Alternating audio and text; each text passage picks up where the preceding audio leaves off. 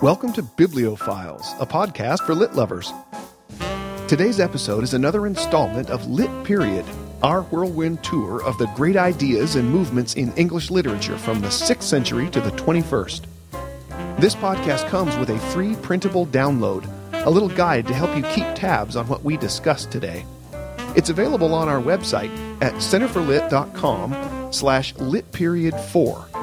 That's centerforlit.com slash L I T P E R I O D, all one word, and the number four. You can also find a link in the show notes. We hope you enjoy it. Meanwhile, let's join the conversation. Hello, hello, all you listeners. Welcome to Bibliophiles. Glad you could make it for one more time around. Adam Andrews with you once again, leader of the Center for Lit crew, and joined by the entire complement of Center for Lit crew members, my lovely wife, Missy. Hi. My daughter, Megan. Hi. My son, Ian. Well, hey. And my daughter-in-law, Emily. Hello. Hello. Welcome, everyone. Glad that you guys could be with me today, uh, primarily because I am the stupid one on this particular subject, and I'm glad that you've brought literary wisdom to drop upon me. It's another edition of Lit Period, our whirlwind tour through the periods of English language literature from the sixth century to the twenty-first. And today, we are going to piggyback on a recent episode into kind of a subcategory. In a previous episode, we talked about Romanticism, that movement in England by way of Germany that had a great effect on English literature in the early nineteenth century. And we mentioned a couple times uh, a term transcendentalism in our discussion of the Romantic period. And we thought that maybe a little further exploration of the transcendentalist movement might be interesting and useful to our listeners. So today's topic on Lit Period is transcendentalism, and we're going to consider it as kind of a subset or a special case of Romanticism. So with that statement as kind of a uh, a context or contextual um, statement, let's talk about the who, what, when, where, why of transcendentalism. And I want to start with the where, because I think the where of transcendentalism is important uh, in terms of putting it in its context. So, Missy, I want to ask this question of you. What is the where of transcendentalism?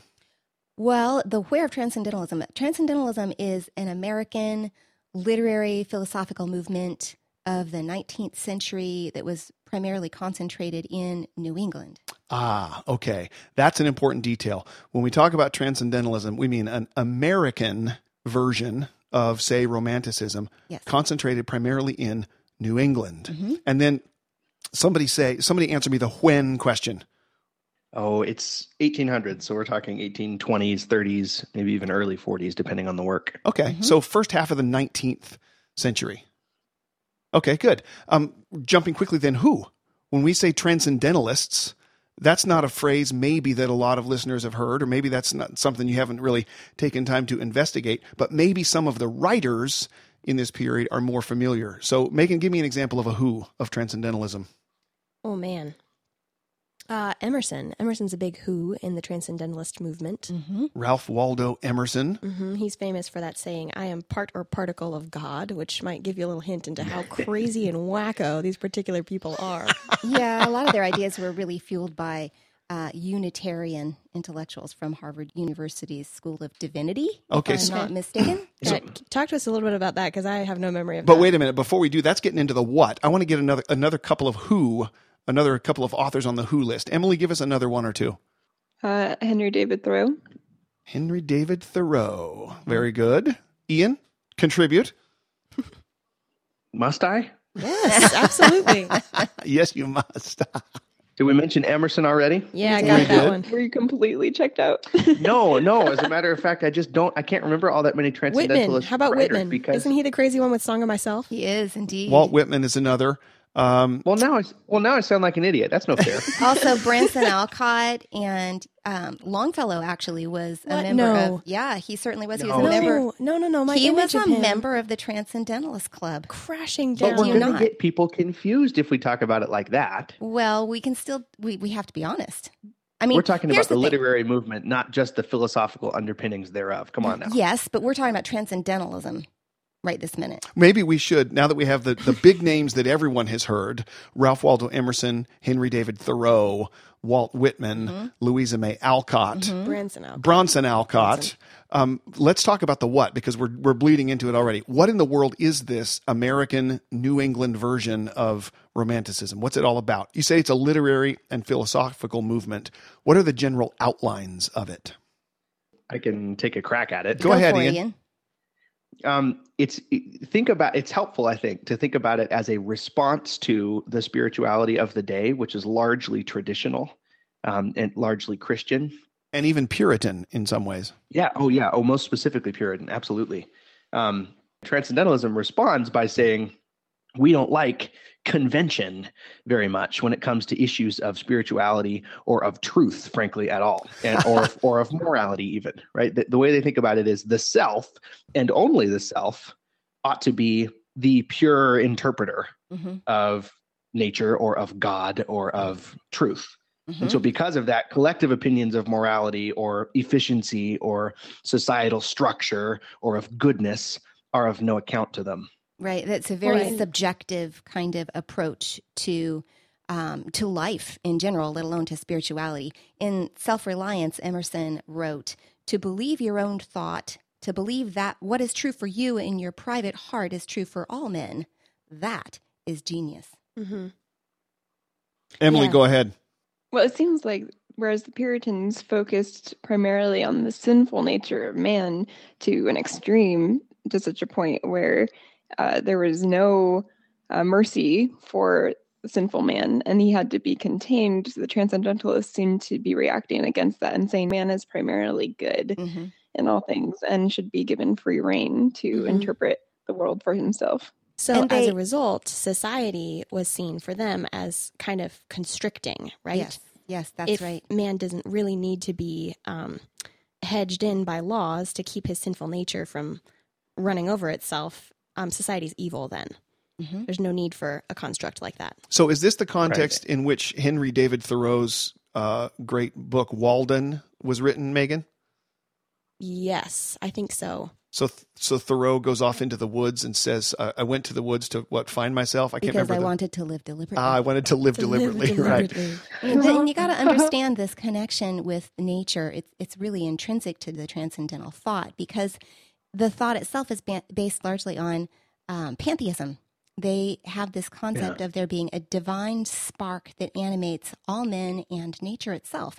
So when you go into the, uh, the woods to live deliberately, you basically are going in to reconnect with the animating spirit of nature and to kind of find the God within you. And um, it, it kind of resonates largely with cosmic humanism. Hmm. What do you mean and, by that term? Well, cosmic humanism is also very subjective. It's also pantheistic in nature.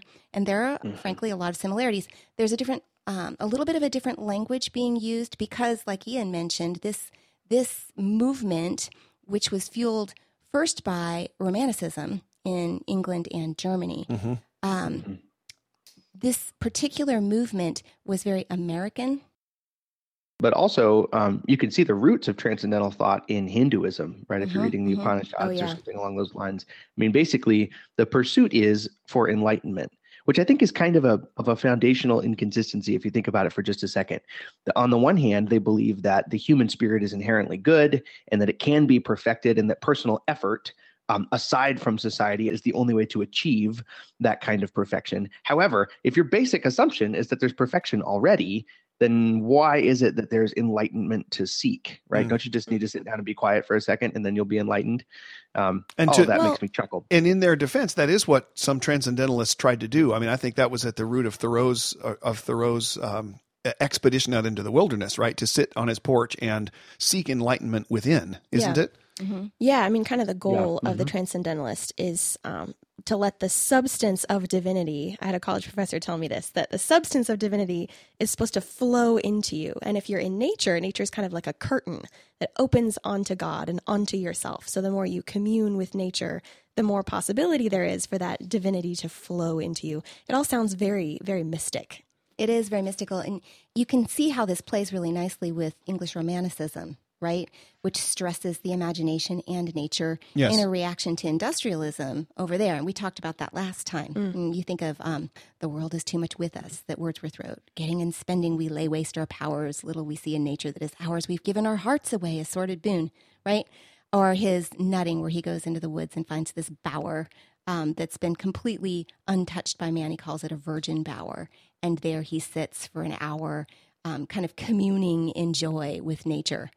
This this that uh, same impulse shows up across. in New England. Yes, yeah. it, it shows up in New England. You can see it in Thoreau's Walden experience. Um, and this is because they see the imagination as a part of this divine spark. Right. It, it's you know, evidence it resonates of it. for them. They, they're yeah. listening to the Romantics. They're influenced by the Romantics. And then they're drawing from their own concept of spirituality that's largely Unitarian in nature. So they think of this divine spark as a kind of oversoul.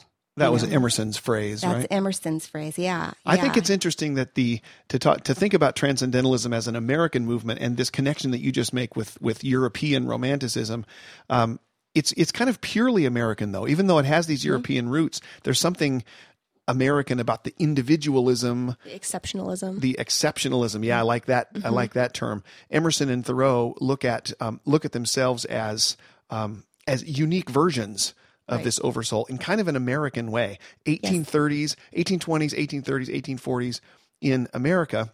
Thinkers and intellectuals and artists are starting to get the picture that something unique in the history of the world is going on here in North America. We are building a a society, mm-hmm. the likes of which the world has never seen. Well, and, and the national identity of that society is being forged. And we mentioned that when we talked about Longfellow and, for example, his work with Paul Revere's Ride on the eve of the Civil War. The nation is still very young, and it lacks a national identity. We've got writers and thinkers um who are basically earning a seat. They've they've earned their status as a nation, mm-hmm. but they're earning a seat at the on the world stage. You know what I mean? Yeah, at the, I think at the so. table with the rest of the artists and thinkers in the world. And it's, it's peculiarly American. Exactly right, and it's very much a question what, what that American identity is going to look like. Right. And the transcendental moment in the early half of the nineteenth century is one kind of play for a definition of what it's going to mean to be an American, intellectually spirit, speaking yeah. and artistically speaking. What is the spirit of the American? And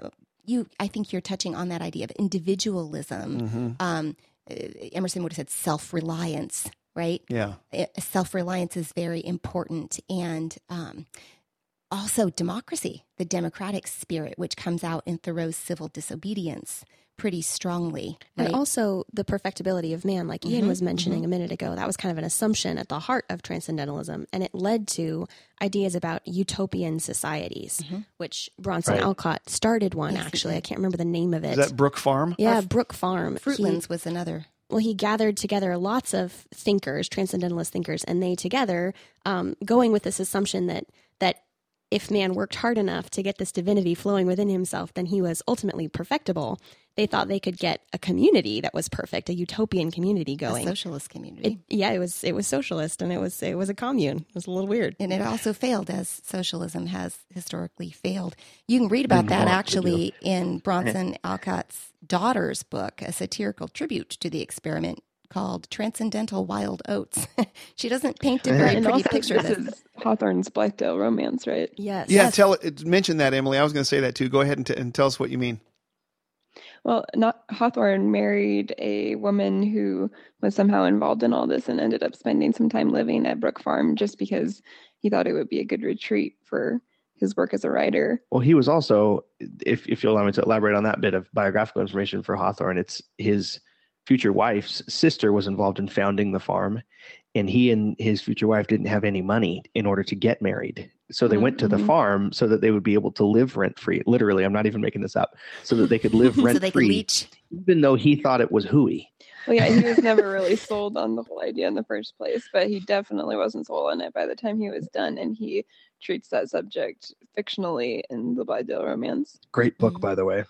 Interesting that the the list of authors, Hawthorne is one, Edgar Allan Poe is another, Herman Melville is a third. The list of authors who take shots at transcendentalism is equally as long as the list of trans- transcendentalist authors. And you might actually say that the list of authors that were anti-transcendentalists is better. I don't know if you would that say that. Might or be not. A little, that might be a little strong. You might be going that. too far. Go ahead, Megan. What I do you, don't what, think it is too far. What, what do you say to that, Megan? I don't know. I mean, I think the Transcendentalists, I mean, there were a lot of great thinkers, and they were exploring that wacky idea, but they wrote about it beautifully, and they did have some good things to say. I don't know. I don't think we can toss the whole lot of them just because we don't like a couple of things. That's fair enough. That's fair enough. Although I, w- I do want to take a shot at Emerson, though, okay. if you would permit me. Um, Emerson's Emerson's main idea in one of his f- more famous phrases, I can't remember if, if it's from Self-Reliance or not, I am a transparent eyeball. Well, yeah, well, that was a little weird. weird. You're right. No, that's Ralph Waldo Emerson. That's Emerson. Oh, that's Emerson. I am okay. a transparent eyeball. I, I I am nothing. I see everything. You, sir, are a wacko. That's what well, you no. are. Called for the first American literature. He recognized that all the traditions in American literature were, it was basically like nothing had changed. It was still from England. Mm-hmm. And he wanted to see something grow up out of the American idea. And I think it did. And I think that the realists that I think is on the schedule for next time, like Herman Melville, um, they took that up and did a beautiful job rising to the challenge. This was an important true, step in the process. His basic impulse, right? Even in supporting him in creating an, a, uni- a uniquely American um, style of of writing and a u- uniquely American set of topics, they still are okay with, whether they agree or not, I'm thinking of Melville specifically, they're still okay with acknowledging that an essential part of the American project was Puritanism, period, full stop, right? I mean, oh, everything, sure. everything about the world of that era was crafted in the fires of of Puritanism in, in early America. So I think the, the transcendentalists sit there and they go, hey, we need to break away from Britain in our literary tradition. So we're going to invent a religion. The problem is that isn't actually what was truly going on. I mean, there were a relatively small set of people in the country at that point who were believing in those ideas and, and writing about them. That's why I think Dad said what he said earlier about Melville and his ilk. Um, I think their writing ends up being more Uh, maybe effective is the word, because it has more to say to a larger volume of people in the country. For sure. I wasn't saying that they agreed with those ideas. I do think that he had, I just think that Emerson had some insightful things to say about intellectual life in America. That's, I hadn't thought of that. And I think you're right, Emily. I, mm-hmm. um, I, I was taking a shot at Emerson because I think he's weird, but it's very true that at, on, especially in his lecture career, he went around saying, in effect, we are Americans. It's time to take stock of what original contribution to the intellectual life of the West we are going to make. And transcendentalism is an important aspect of that for the time period. But, but Missy, you had a comment on that subject. Yeah, because he was so interested in individualism, right? And yeah, that's, he's that's wanting it. America to be individual as well, mm-hmm. to be unique, a unique contributor in the field of ideas and art. He said, a man should learn to, de- to detect and watch that gleam of light which flashes across his mind from within, more than the luster of the firmament of bards and sages. That mm-hmm. is, man right. should be finally um, in tune with his imagination, utilizing right. his imagination to express his individuality as a contributor. Which is why he talks about himself like a transparent eyeball. However right. weird that image might be, right. he's emphasizing the need for sight of self and sight of the present instead of constantly looking back at the, at tradition, at yes. the past. Hmm.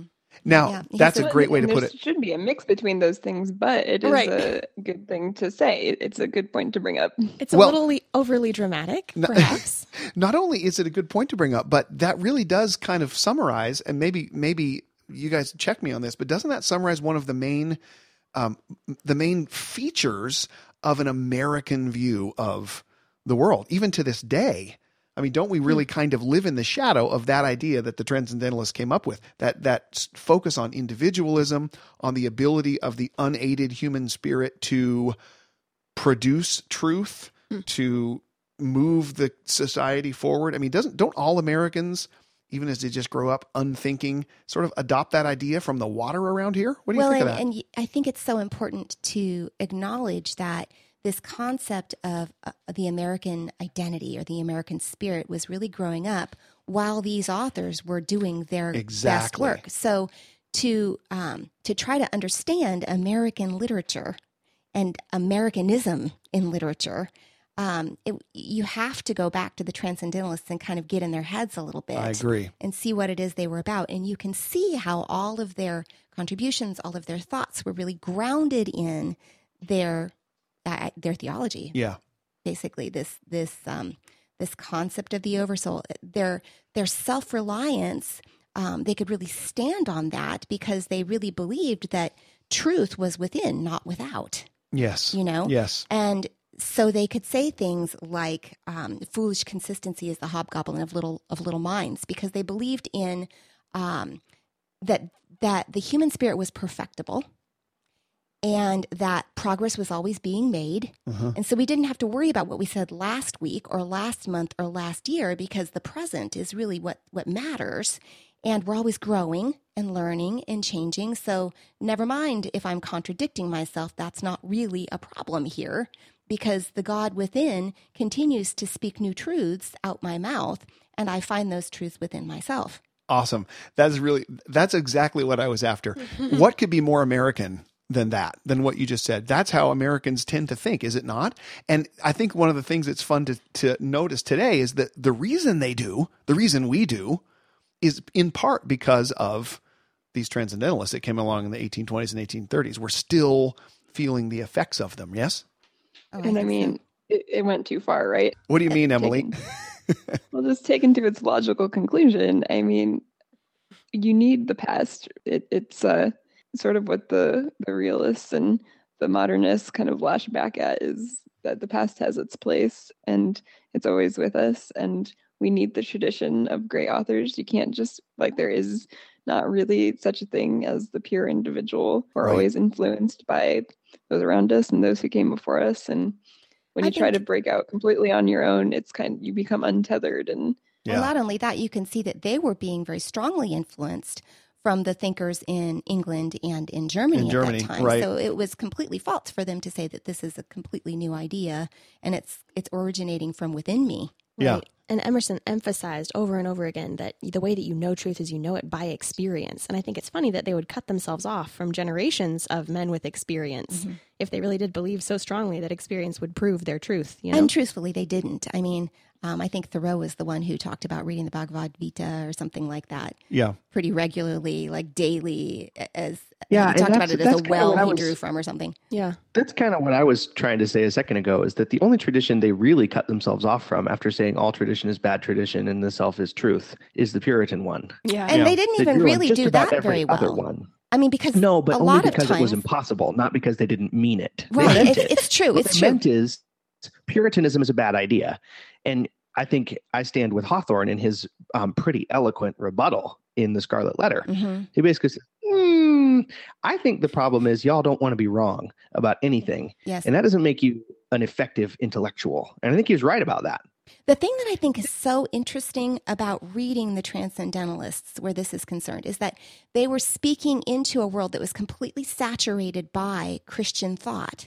And so syntactically, even, their idiom sounds it's the very idiom Christian. Of Christianity. It's the idiom of Christianity. And if you're not careful, if you don't know anything about the Transcendentalists, sometimes you'll be reading along and you will misread them. You will mistake their understanding for a Christian truth because it's familiar to you, and think, oh yeah, these guys were Christians because they're talking about God here and they're talking about thus and so, and they're even quoting from scripture periodically. But they sound very religious. They yeah. sound, because they're, truthfully, their philosophy was very religious. It just wasn't the Christian religion.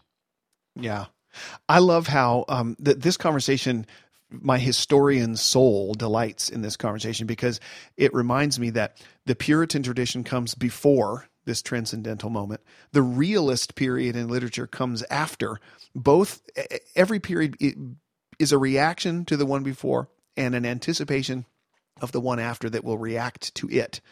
And uh, I love that progression: Puritanism, transcendentalism, realism. I think that's becoming clear in this conversation. Love it, love it, love it. You know, lest we think that this is only a, a historical movement and it's in our past, um, it's still very much alive and with us. And it, it assumes different names, and we experience it in different iterations in our own society. I, I mentioned cosmic humanism a little while ago, and there's there's still a large contingent of cosmic humanists who still believe all these basic ideals. Um, but even those of us who, who aren't cosmic humanists or transcendentalists, philosophically speaking, participate in um, in traditions like, for example, camping, getting out into nature, camping, um, living close to the I earth. I never how thought about, of camping as a transcendentalist back, activity. Think about this. Camping. What about the back to basics movement, right? Mm. Simplify, simplify, simplify, right? That this idea of simplicity comes from Thoreau, if I'm not mistaken. The capsule was wardrobe Thoreau? Comes from Thoreau? No yeah, way. The simpli- simplifying life. Oh, yeah.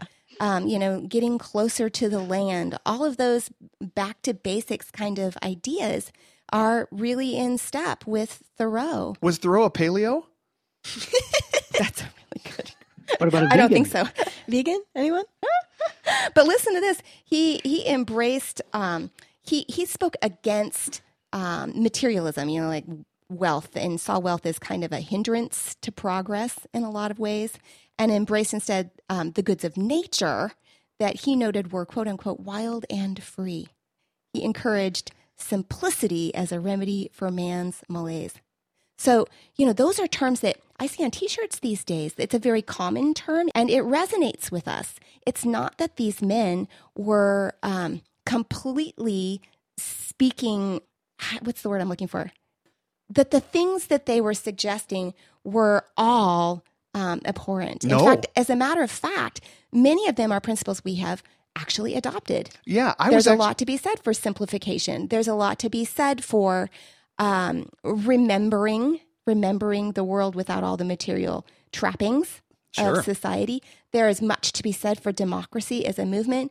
And when Thoreau wrote, wrote his Civil Disobedience, and he acknowledged that there's no justice in mob rule, he was basically aligning himself with Thomas Jefferson and some of the founding fathers of our nation. Well, I would go as as far as that, at least, and also reiterate something I said a minute ago, that the the American self-concept, if you can talk about something so in such a broad generalization, includes a commitment to individualism, self-realization, mm-hmm. Mm-hmm. the um, the the pursuit of, of opportunity at the individual initiative, all of those things were at least given momentum in the transcendental movement, if not had their their source in it. So I would totally agree that it's that it's um, its influence in the twentieth and twenty-first centuries uh, is is great, far out of proportion to its importance at the time. But but I want to j- jump into the literary vein for just a second. There's only one great novel that the transcendentalist authors produced, at least in my estimation, and it's Little Women by Louisa May Alcott. I've searched in vain for a novel that I think of, of has equal stature, produced by a transcendentalist author or someone connected with transcendentalism. So let's talk about Little Women just for a second. We have to? That's what I was after. Uh, Missy gives it the thumbs down, it looks like. Well, not entirely. I do. You know, there are some things about the story that I think are charming. Absolutely. I think it's wonderful. I I mean, it's a childhood classic, so I have nostalgic feelings about it. Yeah, exactly. Atmospheric, I think I've nostalgic. Said elsewhere on this podcast that I deeply identify with Joe. I love it. So, Word. Love it. Megan? I mean, I don't want to damn it with faint praise. There's time and a place for Little Women. It's very yeah. atmospheric. It is. It's a little didactic. Mm-hmm. It's not super subtle. So Megan, you don't want to damn it with faint praise. Um, it's charming in places. How yeah. does it how does it stand in your in your estimation as a, a representation of the transcendentalist contribution to literature? Oh man, I don't know. That's a hard question, because it's not that she's like specifically talking about transcendentalism and that's the purpose of her work. She's telling a story about a little family, and there's some family themes, and you know, coming of age themes are rampant throughout the whole story, and I, I like it. I think those things are are timeless. The mentions of transcendentalism in the story aren't necessarily positive. I'm not sure how well, Louisa May Alcott felt about transcendentalism. Oh, her she, own father. She told you. Well, I just, I don't know. I think she didn't have an altogether positive experience with it herself, and that's evident in Little Women. Um, Joe, the main character, the protagonist, her father is a transcendentalist or a member of the movement, and he's kind of, he's actually kind of absent from the story altogether. It's Marmee and the girls, and they have a father, and it's kind of a loud absence, actually. And I wonder if that was self-referential in any way. Oh, absolutely it, it was. was. And you can, like I mentioned before, um, Louisa May's work, Transcendental Wild Oats, yeah. in which she basically fictionalizes the experience that you uh, mentioned about the farm and, um, you know, the little socialist experiment that they had there. Mm-hmm. which this is how that went down. Um, the guys sat around largely flicking intellectual ashes and trying to save the world with their new philosophy here, while the women did all the farm work. Right. And roundabout harvest time, the men um, just kind of discreetly sidled on out that door and left, and the women brought in the harvest and basically saved the project. Um, it was a failed project, and Marmee comes out standing on top, if we can borrow her mommy, you mm-hmm. know, from Little Women and draw her into the light of reality. Um, yeah, not a very flattering picture that she offers us. Well, and so I think it's all well and good to kind of talk about this in, in general strokes, but even when you dig deeper into Walt Whitman's poetry um, and some of the lectures of Emerson and things like that, you can see, especially in Whitman and his war poetry, concerns that look more like realism than transcendentalism. Mm-hmm. Hmm. That is fascinating.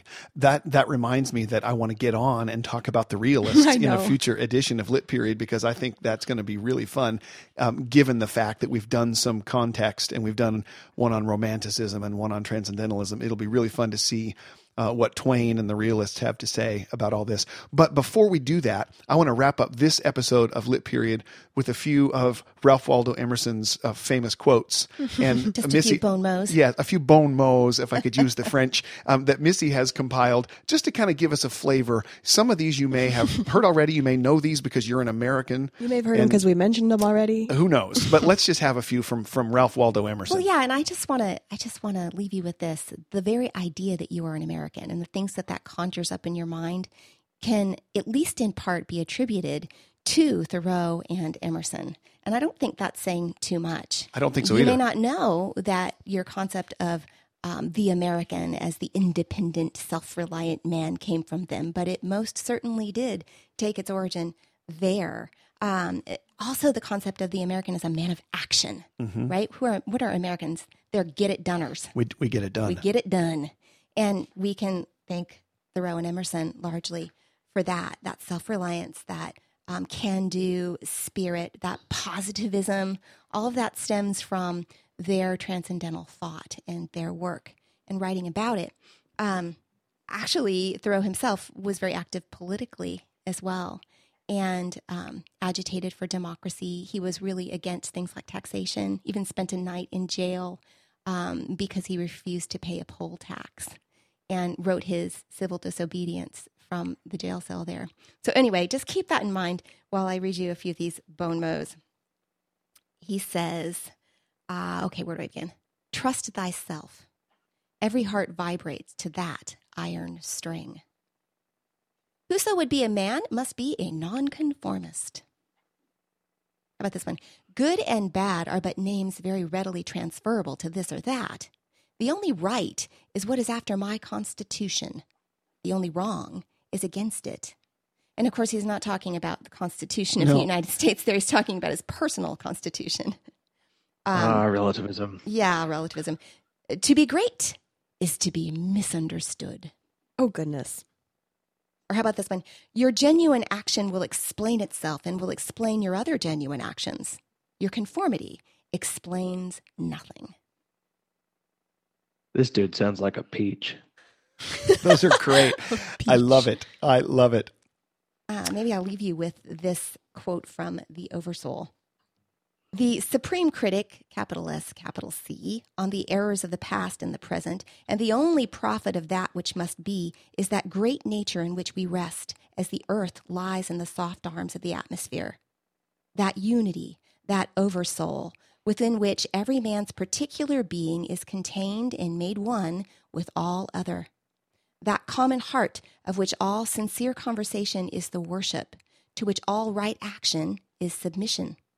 That overpowering reality which confutes our tricks and talents and constrains every one to pass for what he is and to speak from his character and not from his tongue, and which evermore trends and aims to pass into our thought and hand and become wisdom and virtue and power and beauty. Transcendentalism in a nutshell. That particularly American special case of romanticism that comes somewhere in between the American Puritan tradition, literarily speaking, and the realist tradition, which we are going to turn our attention to in a future episode of Lit Period. About all the time we have for this episode, however, thank you all for tuning in and listening. If you get the chance, go over and rate the podcast on iTunes or wherever you get your podcasts. We appreciate your attention. And until we meet again, my friends, happy reading. Happy reading. Happy reading.